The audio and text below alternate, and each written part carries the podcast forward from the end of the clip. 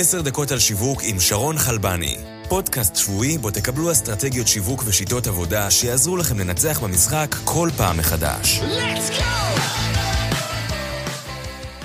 הבאים לעוד פרק של עשר דקות על שיווק. אני שרון חלבני, ואיתי נמצאת נוגה הלפרין, CMO בסייפליי, חברת גיימינג אמריקאי המייצרת משחקים המבוססים על משחקי סלוטס אותנטיים מהקזינו ומשחק בינגו. ואנחנו נלמד מנוגה איך מנהלים תקציב של כ-100 מיליון דולר בדיגיטל. נעים מאוד, נוגה. היי. לפני שנתחיל, אני אתן עלייך ועל סייפליי עוד קצת פרטים. כיום החברה מדורגת בשלישייה הראשונה בעולם בתחום ה social קזינו. במאי האחרון יצאתם להנפקה מוצלחת בנסדק, וכעת אתם נסחרים לפי שווי שוק של כ-1.5 מיליארד דולר. את מנהלת את כל פעילות ה marketing, החל acquisition ועד ל-PR, סך הכל מעל ל-60 עובדים שיושבים בארבעה משרדים שונים בארצות הברית ובישראל. אז נתחיל? כן. נוגה סיפרה לי שתקציב השיווק של סייפליי בשנת 2019 היה מעל ל-100 מיליון דולר, ואפשר מגוון של טסטים על ערוצי שיווק חדשים וקיימים. ובכל זאת, שני ערוצי השיווק המרכזיים היו ונשארו פייסבוק וגוגל אדס. אז בפרק הזה נקבל את הדגשים החשובים ביותר לניהול תקציבי פרסום כל כך גדולים בשתי הפלטפורמות האלו. אז לפני שנתחיל, נוגה, תתני לנו קצת רגע. אתם עובדים 100% במובייל, נכון? נכון. והמטרה המרכזית של הקמפיינים שלכם זה הורדת אפליקציה. נכון, להוריד את האפליקציה ולשחק במשחק. ובאיזה שלב המשתמש נדרש לשלם כסף? המשתמשים בעצם לא נדרשים לשלם כסף, הם משחקים במשחק ומקבלים זמן משחק מאיתנו, ואם רוצים להאריך את זמן המשחק, הם מוזמנים לקנות מטבעות וירטואליים שיאפשרו להם להמשיך את זמן המשחק. וזה המטרה של ה marketing, אה, להביא את המשתמשים לקנות מטבעות וירטואליים? המטרה של ה marketing להביא את המשתמשים האיכותיים שישחקו במשחק. רוב המשתמשים שלנו לא קונים את המטבעות. ו- והמטרה יותר של ה product וצוותים אחרים במשחק, כן להמיר אותם לס- לס- לשלם במשחק. Mm-hmm. ואנחנו בנוסף לזה גם מביאים שחקנים חוזרים לשחק במשחקים שלנו דרך הערוצים השונים. Mm-hmm. זאת אומרת, באמצעות קמפיין remarketing, retargeting. נכון, דרך retargeting או אימיילים, community ו push notifications. אוקיי. תתני לנו קצת מידע על קהל היעד שלכם. מדובר בעיקר בנשים, אה, בגילאים 35 ומעלה, mm-hmm. עד גילאים מבוגרים מאוד, ואנחנו מדברים על מדינות אה, שמוגדרות Tier 1 countries, כמו ארצות הברית, אוסטרליה, מערב אירופה.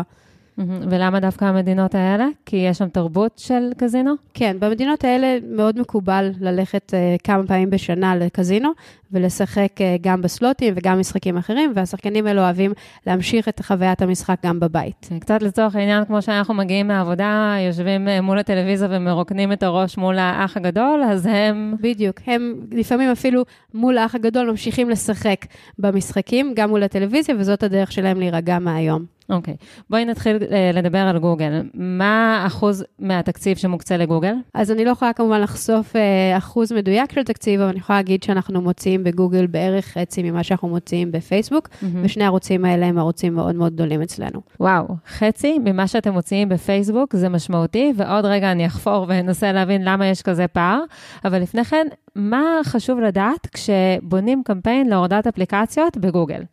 אז בגוגל, מאז סוף 2017, בעצם הם עברו לשיטה של UAC, Universal App Campaigns, כשבעצם אה, אין הרבה מה לעשות שם, אה, הכל אה, די על טייס אוטומטי, ובעצם ברגע שמעלים קמפיין אחד לגוגל, זה, של, שהמטרה שלו זה app install, אז זה נכנס לכל הפלטפורמות, אם זה יוטיוב, אם זה search, אם זה display, או אפילו גוגל פליי, אז בעצם צריך להעלות את הקמפיין למערכת ולשים הרבה יותר דגש על קריאייטיב ועל האיבנטים שלפיהם עושים את האופטימיזציה של הקמפיין. זאת כש... אומרת שאם אני רוצה ש... להביא משתמשים מיוטיוב, אני צריכה ליצור קריאייטיב מותאם ליוטיוב. נכון, הדרך לנסות uh, לעשות איזושהי uh, התאמה של, ה, של הערוץ, זה באמת לייצר את הקריאייטיב יותר מותאם לאחד מהערוצים השונים, אם זה ל display או, או, או ליוטיוב, ו, ואז בעצם אנחנו נצליח ככה לקנות יותר traffic מהערוץ הספציפי הזה. Mm-hmm. ואמרת שיש איזשהו משחק עם האיבנטים, הכוונה להטמיע event באיזשהו שלב במשחק, ואז? אז אנחנו צריכים להטמיע את האיבנטים בשלב כזה שמצד אחד אפשר יהיה לקבל מספיק המרות כדי לתת לגוגל מספיק data points כדי לעשות את האופטימיזציה, אבל מצד שני לא יהיה, לא יהיה בשלב מוקדם מדי ב funnel, כדי שכן יראה לנו על איזשהו event איכותי. אז. יש משחק עדין בין איפה בדיוק אנחנו ממקמים את האיבנט, וההמלצה שלי היא למקם כמה איבנטים ולעשות את הטסטים כדי למצוא את האיבנט הנכון ביותר. Mm-hmm. ואיפה אתם מקבלים תוצאות טובות יותר, באייפון או אנדרואיד? עם גוגל אנחנו מקבלים תוצאות יותר טובות באנדרואיד. בהתחשב בזה שגוגל זו מערכת שיושבת באנדרואיד, זה מאפשר באמת לעשות uh, קנייה איכותית יותר באנדרואיד. אז בגלל uh, שהקמפיינים בגוגל די מנוהלים טייס אוטומטי, ובגלל שהם אולי לא תומכים מספיק טוב באייפון, אז התקציב שלכם בגוגל נמוך ב-50% מפייסבוק? כן, הקהל שלנו נמצא גם פה וגם פה, אבל באמת אה, בגלל שאנחנו קונים בגוגל בעיקר באנדרואיד, אה, ובגלל הקנייה המאוד אוטומטית, אנחנו מוציאים פחות כסף mm-hmm. בגוגל, אה, והשחקנים שלנו נמצאים בפייסבוק וגם ב state of mind מסוים, כשהם גוללים בפייסבוק, שהוא מתאים דווקא mm-hmm. להוריד אפליקציה ולשחק משחק. אוקיי, okay. אז בואי נדבר עכשיו על פייסבוק. מה הדבר הראשון שאני צריכה לחשוב עליו כשאני בונה קמפיין בפייסבוק? אז מפאת הזמן הקצר של הפורמט של העשר דקות, אני אדבר על כמה טיפים שאני חושבת שאפשר להעביר בזמן קצר. כשאנחנו בונים קמפיינים בפייסבוק בסדר גודל של תקציבים שדיברנו עליהם, הדבר הראשון שאנחנו צריכים לחשוב עליו זה המטרה של הקמפיין, מה אנחנו מנסים להשיג, האם המטרה שלנו היא מטרת ROI, או האם אנחנו רוצים להביא כמה שיותר אינסטולים. Mm-hmm. המטרה בעצם תושפע בדרך כלל לפי הסייקל של המשחק שאנחנו נמצאים בו, אם זה משחק שרק עכשיו שחררנו, תהיה לנו מטרה אחת, אם זה משחק שכבר נמצא שנים בשוק והוא יותר אה, פרה חולבת, תהיה לנו מטרה אחרת כנראה. ההבדל בין הסוג של האינסטול שאנחנו נביא אה, לשני הקמפיינים האלה יכול להשפיע ממש על, על הקוסטים של, ה, של כל התקנה. Mm-hmm. זה יכול לעשות הבדל של עד פי חמישה או אפילו יותר במחיר של כל התקנה.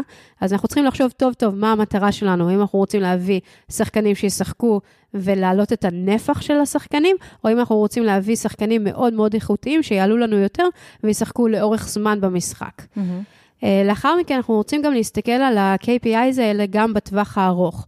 לא מספיק להסתכל, אם אנחנו מדברים למשל על ROI, לא מספיק להסתכל על ROI לטווח קצר של שלושה או שבעה ימים, אלא אנחנו צריכים להסתכל גם על הטווחים הארוכים יותר של ה-30, 60 ואפילו 90 יום.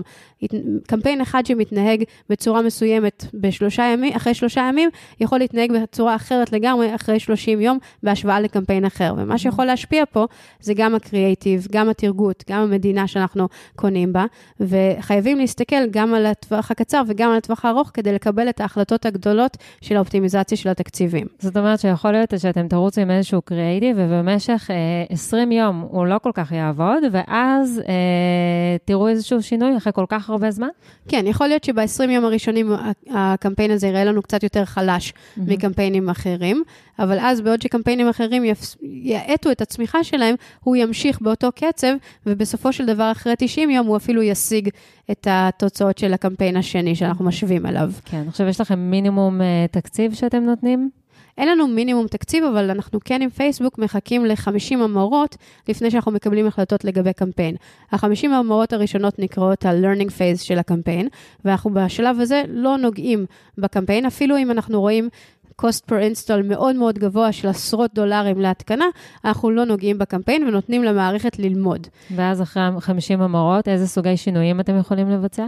אנחנו יכולים לשנות את הבידים אם, ה, אם הקמפיין מאוד מאוד מצליח, אנחנו נעלה את הבידים ונעלה את התקציב היומי שאנחנו רוצים להוציא, הקמפיין, להוציא על הקמפיין הזה. Mm-hmm. ואם הקמפיין פחות מצליח, נעשה את ההפך. נוריד את הבידים ונגביל את התקציב היומי ואולי אפילו נסגור את הקמפיין. Mm-hmm. ויש מצבים שאתם uh, פשוט לא נוגעים?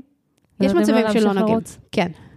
אוקיי. Okay. Um, עכשיו נעבור לטיפ הבא, והוא סופר מעניין, הוא נוגע למבנה של צוות ה marketing. לפני שפתחנו את המיקרופונים, נוגה סיפרה לי שבמקביל לצוות שהיא מעסיקה in-house, היא רוכשת את השירותים של סוכנות. למה? מה המטרה, נוגה? Uh, המטרה זה גם בעצם לייצר משהו שהוא גמיש יותר, אם פתאום עובד שלנו יוצא לחופש ואנחנו צריכים גיבוי, אז agency יכול לתת את הגיבוי הזה. ודבר נוסף זה אם אנחנו בעצם רצים רק עם in-house, אז אנחנו, אין לנו איזשהו benchmark להשוות אליו. Mm-hmm. agency נותן לנו benchmark, וזה בדרך כלל agency ש...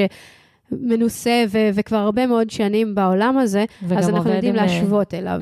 גם מנוסה וגם uh, עובד יחד עם חברות uh, מתחרות? עובד... זאת אומרת, זה פרמטר? כן, עובד uh, בעולם הזה של הסושיאל גיימינג, כן. זה פרמטר, וזה חשוב שהוא יכיר את העולם, יכיר את המונחים ואת ה, uh, את, את הפרפורמנס הבסיסי של קמפיינים. כן, וככה יש לו איזושהי ראיית עולם רחבה לגבי כל התחום עצמו, גם ב, ב, במשחק באופטימיזציה וגם מבחינת יצירת הקריאייטיב. נכון. אוקיי. Uh, נוגה, בואי נסיים עם איזשהו טיפ סיכום אחד ממך ליזמים ולאנשי ה marketing שמקשיבים לנו. אז אני חושבת שמאוד חשוב להבין שה marketing, אה, הרבה פעמים הוא זה שיכול לראות את ה... early signals של uh, מה שקורה בתוך המוצר שלנו. ואצלנו, כשאנחנו באמת מריצים תקציבים כל כך גדולים, מספיק שיש איזשהו שינוי קטן ב-KPI, למשל ב-retention של שחקנים חדשים שמגיעים למשחק, mm-hmm. שיכול להצביע על, על בעיה בתוך המשחק אם הוא פתאום משתנה. ונורא נורא חשוב לעשות את, לסגור את ה cycle בין ה marketing לבין ה product ושאר צוותי המשחק, כדי לראות שאנחנו באמת אלה שמרימים את הדגל בזמן ומעבירים לצוותים האחרים את המידע הראשוני הזה. כן, כי השינוי יכול להיות משני, אה, משני מקורות. אחד, זה או שה traffic שמביאים פחות איכותי, ושתיים, שיש איזושהי בעיה ב product. נכון, אז באמת הרעיון זה לבדוק האם זה קורה בכל, הטרפ, בכל הערוצים השונים של ה traffic וגם בערוצים האורגניים, ואם כן, כנראה שהבעיה היא באמת ב product, ואז חייבים לסגור את ה cycle הזה. כן, וכאן אנחנו יכולות לפתוח עוד שיח שלם לגבי מערכות יחסים בין ה marketing ל product, אבל הזמן שלנו יסתיים. אוקיי. Okay. תודה רבה, תודה. נוגה. ולמאזינים אני אזכיר ששבוע הבא אנחנו נפגשים פעם ראשונה, פנים מול פנים, באירוע live ראשון של הפודקאסט. תרשמו לעצמכם. שבוע הבא, יום חמישי, שמונה וחצי בערב, מרכז סוזן דלל בתל אביב. אני אארח חמישה יזמים, כל אחד לסשן מהודק של עשר דקות. אני יכולה להבטיח שיהיה מעניין, מלמד, ואתם תצאו עם טיפים וכלים ליישום מיידי אצלכם בסטארט-אפ. כמובן שאני אומר תודה רבה לנותנות החסות של האירוע, אורקל ו AppsFlyer. אז תודה להן ותודה לכם, ושיהיה שבוע נפלא. להתראות. עוד פרק של 10 דקות על שיווק הגיע לסיומו. אנו מזמינים אתכם להירשם ולקבל אסטרטגיות שיווק ושיטות עבודה מהאנשים המובילים בתעשייה. אל תשכחו לדרג ולכתוב ביקורת על התוכנית כדי שנוכל להמשיך לספק לכם תוכן איכותי.